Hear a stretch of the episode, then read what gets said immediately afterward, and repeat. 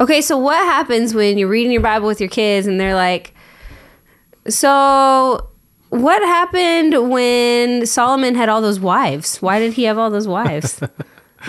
Are we supposed to have lots of husbands and wives, or what is that about? And you're sitting there like, well, Well, uh, many wives is bad. Right. Solomon good.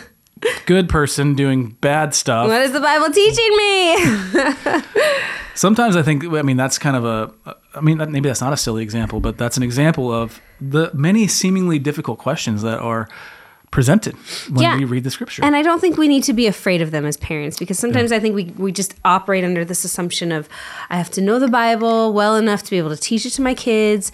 So they'll ask questions and I can answer all of them perfectly. Maybe that's just me putting pressure on myself. I'm he's a little more like okay with I don't know, let's look it up together. And I'm a little more like, oh no, I don't know. Oh God, please save their soul still. like, you know, as if it relies on me. Again, the self righteousness and pride there. So um, just throwing that out there. Anyways, we're going to discuss this more in depth and hopefully assure you parents out there who might be feeling some pressure to um, know your Bible well enough to be able to teach it to your kids that y- you don't have to and that God is God is good, although we want you to. So we'll talk about that on the other side.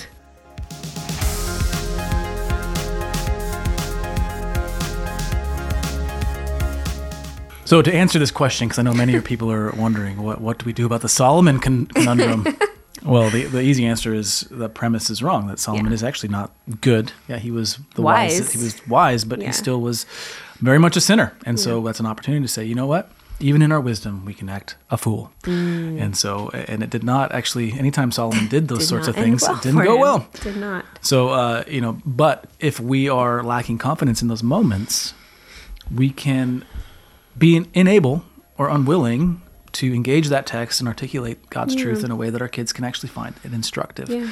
We don't have yeah. to be theologians to teach our kids. And even if you don't know that answer, yes, that's what I think we're trying to say here today is that you know teaching your kids the Bible is not about having all the answers. Yeah, because we don't even have all the answers. Like You- you, won't even in ten lifetimes, I think, have all the answers to your Yeah, questions. I think in 10 I could probably get there. I'm kidding. oh my goodness. Anyways, Maybe if you 12 don't if you don't know 12 who we are, I am Selena. This is my husband Ryan, and we are the faces and voices behind Fierce Marriage, uh, Fierce Parenting, Fierce Families, uh, YouTube podcasts, all that stuff. So uh, and books. And so welcome. Thank you for giving us your ears and your eyes, I guess, if you're watching us.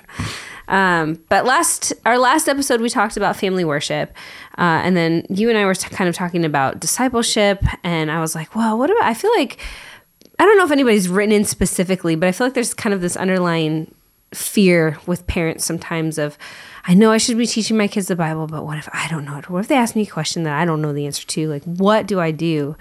Um, yeah, what do I do? Because I feel like maybe I might be failing them in terms of discipleship if I don't know the answers. Because I'm the parent, I'm the one that's supposed to like lead them in this. And uh, we're here to tell you to just take stop and take a breath. We're going to encourage you, but we're going to read a few scriptures first, and then we'll kind of drop into some encouragement, uh, give you some tangible examples of how you of tools you can use um, to help. Yeah. I think equip you, equip your children. Uh, really quick, I'm going to lob a grenade into this conversation real fast because I feel like, in light of our last marriage episode or two marriage episodes ago, we talked about how to find a church. Yeah, If you are, so if you're in your, you know, if you're middle aged, you've got young kids, and you've been in church your entire life, and you still don't know and understand how to study scripture, here's the grenade I'm going to launch. Uh, your pastor has failed you.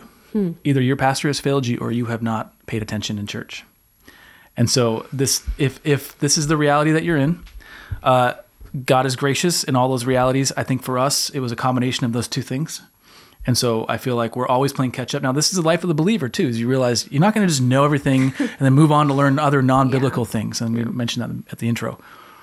But uh, this is, I think, maybe uh, if if you're in a church and been active in a church for many years and you're still biblically, I'm just going to use this word, biblically illiterate or unable to engage the text, then uh, it might be time to think about transitioning to another church. And if that's the case, go two marriage episodes back, how to find a church together. Yes. So again, like I said, a grenade. I'm not trying to subtext anyone. I don't have any church in mind. I'm just thinking if that's the reality, then let's to be faithful, we need to be in a church that is a pastor under a pastor who's teaching us how to understand the Word of God. Yeah. Amen. Speaking of which, let's read from Hebrews 13, starting in verse 20. Yes. Now may the God of peace, who brought again from the dead our Lord Jesus, the great shepherd of the sheep, by the blood of the eternal covenant, equip you with everything good that you may do his will, working in us uh, that which is pleasing in his sight through Jesus Christ, to whom be glory forever and ever. Amen. So the key there is to equip you with everything good that you may do his will. Now, as parents, is it God's will that we read our and explain the Bible to our our, our kids? Yes. Okay, so we have it right there. We have everything good that we need that we might do his will. Now let's read Proverbs 22 6, because this is the one that um, many parents kind of wonder. Uh, Train up a child in the way he should go, even when he is old, he will not depart from it. This is where the pressure comes. Yeah, where you can yeah. you could feel pressure. So can you say, verse. can we say that if you teach your kids the Bible, they will The right way. walk with Christ? Right. Is that something that as Christians we can say and put a stamp guarantee? no. Uh, okay, I can't you can't guarantee that. only God can guarantee Only those God sorts of things. Only God can guarantee those. However, this these are God's words, Yes. and it now it has been said, and we've said it. Proverbs is a book a book of axiomatic wisdom, so it's saying axiomatically, you raise your child up in the way he should go. Then axiomatically, in general, he Right. will not depart from it in his old Right. age. However, I will say this: that's a big if. If you're raising up your child in the Bible and the way you should go, Right. if we're doing that faithfully, I think there's some pretty good like evidence and Well, because we're we're that. raising them to go in a certain direction. We're raising them with a certain objective in mind that's specific. And so, if we're raising them to yeah, be a good person and follow some of the rules of the Bible, well, that's where they're going to end up. they're going to be moralizers, and Right. that, that will fail them. They need, they so- need the gospel, which that's what you get. when you Again, it's not Yeah. a guarantee because God is is Yeah. supreme. He is omniscient, and I am not. And so, we trust His word that if we train up our children in this way with this objective, trusting Him, um, that they will not depart from it. Well, so that's the whole working out your faith with fear and trembling part, right? Yes. We, we we put the feast. What is it? You say you put the feast of God's Lay the word feast before, before them. them, yeah. You say, "Come, child, eat." It's Taste good. and see. Taste and see the Lord is good. Yeah. And I'm laying this feast before you every morning, not once a month, not once a week, every morning, every evening. Mm-hmm. I'm putting it in front of their face, saying, "Feast, feast," and we do that with full hope and full Mm-hmm. confidence that God will do what He save them. does. Yes, yes, and they will walk gladly quickly with the Lord.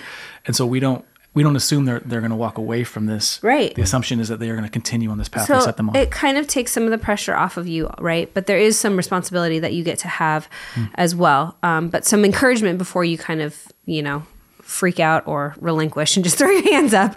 Um, God has equipped you, as we have heard in Hebrews 13. God has equipped you. Um, you don't have to be afraid of not knowing something in the Bible if your child asks you that question. Um, again, He has equipped you. Trust Him. He often, if not always, uses imperfect imperfectness, right? Our, our imperfections to draw uh, us closer to Him. It's in our weakness that we are we are strong. It's in our imperfections that that He He is seen more perfectly, right? And so you don't have to be afraid. God has equipped you. He's put you in this role. He's given you. He's told you to be the parent of that child. That has been uh, specifically ordained. So God has equipped you. That should encourage you. Uh, second, you can learn with your child. You don't have to know it all, which I think is so cool. And one of the most one of my most favorite things yeah. about homeschooling and home education is that there's so many things that I learned, but I didn't learn, you know? And so I heard about, but I didn't actually get to dive in and learn about. So uh, you get to learn with your child. And I think that is just so important. And what what is the next one? Because I think you're really good at, I mean, ever since he started seminary, he's been able to find um, different resources and things. yeah. Well, I want to. Okay, so I'm going to use this point that I'm going to make as a bridge between How dare the two you. are making. I got, I got to get something in here. no, so you're learning with your child, but then you're, you're wrestling with the hard texts. Yeah. And On your own, maybe. we try to wrestle. So Yeah. I, I'm always a big fan and a proponent of you come to an, a difficult text, do your best to understand what that text is saying. Mm-hmm.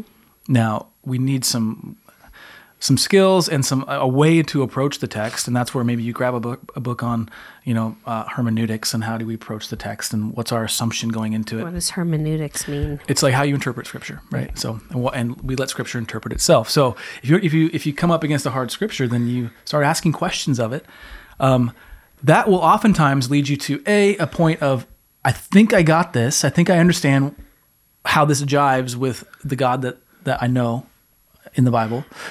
And also, I need to confirm that with somebody who's probably smarter than me. Well, which is and the third one. what about the questions that you're asking though? Because we're not asking, well, what is this text saying to me? Right? We're we're, we're not Yeah. imposing ourselves on the text. We are saying, what is God saying in this text? what's happening? Am in I living? What's- yeah. what's Is it what is it revealing about who He is? Am I living in obedience to what the Scripture is saying, or am I not? And Yeah. is is this an authority Well, issue? one- or okay, so here's one really clear example. Okay, Joshua, uh, the book of Joshua. It's the book of the conquest of Canaan, right? Mm-hmm. So Joshua comes in, and they're they're going to start they're going to start routing the people of of Canaan. The first thing they do is they cross the Jordan. They go and they topple uh, Jericho. Mm-hmm. If you read that chapter, it's very gritty. It's not the the Bible story, the kid storybook thing where it's like you just shout and it's this victorious moment, the walls fall. Therefore, when we sing to the Lord, the walls come crumbling down. Like no, like you know what they did after that is they ran in and they killed every man, woman, and child in Jericho, other than Rahab and her family, um, because of the scarlet um, thing that was hanging out her window. Yeah. And so, if you read that, and and your kids catch that, say, "Wait, they killed all the they killed all the children, like like babies." Well, the text says what the text says, son, daughter. I let's let's wrestle with that. How can how can a good God, who loves us, who created these people, how can he go in and, and encourage his people not and, and and tell them to do this? I know I'm opening a can of worms here, but that's exactly the kind of question that you that we approach if we read the Bible in depth.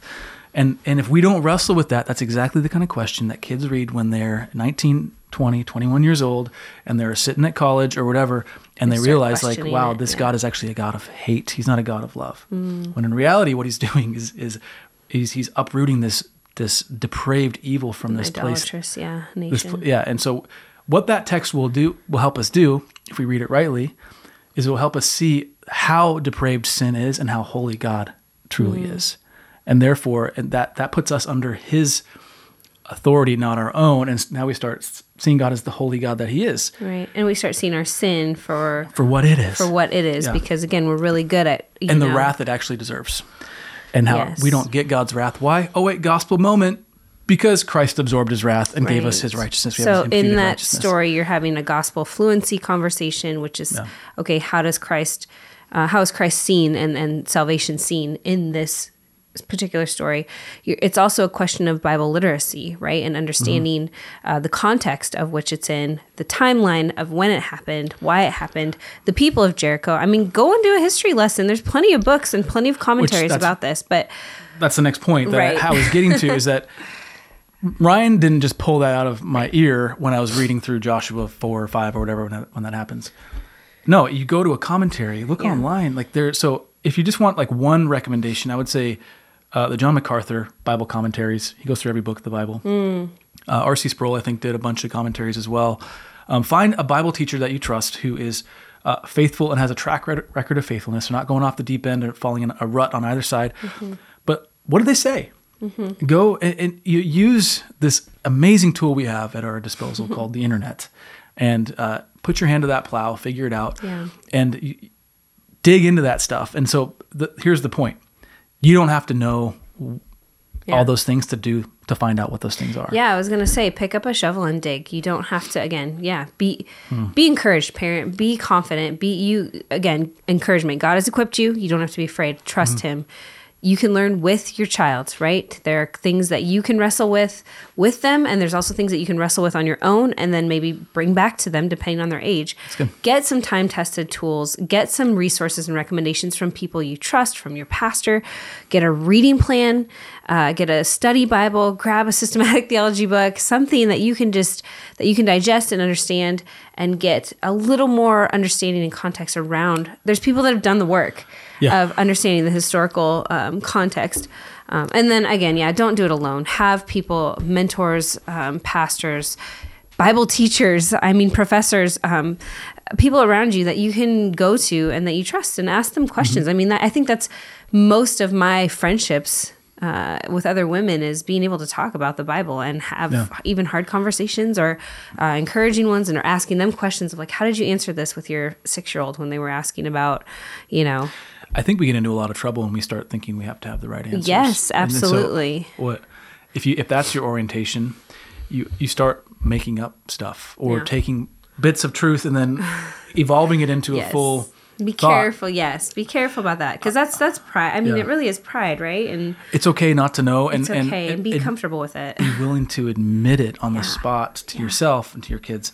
I think it models so much for your kids Yeah. because I, I think that's the one thing I really like love about you is that you've always been humble enough to say, well, I've, I mean, we'll be in conversations with adults and he'll be like, yeah, I don't really know what that means. Can you tell, like, can you explain that to me? Or It's not because you're stupid. It's because you're updating your just don't knowledge base. You don't know Yes. it. Uh, I have two recommendations though that I before we move on to the next piece. We're gonna get really tangible here.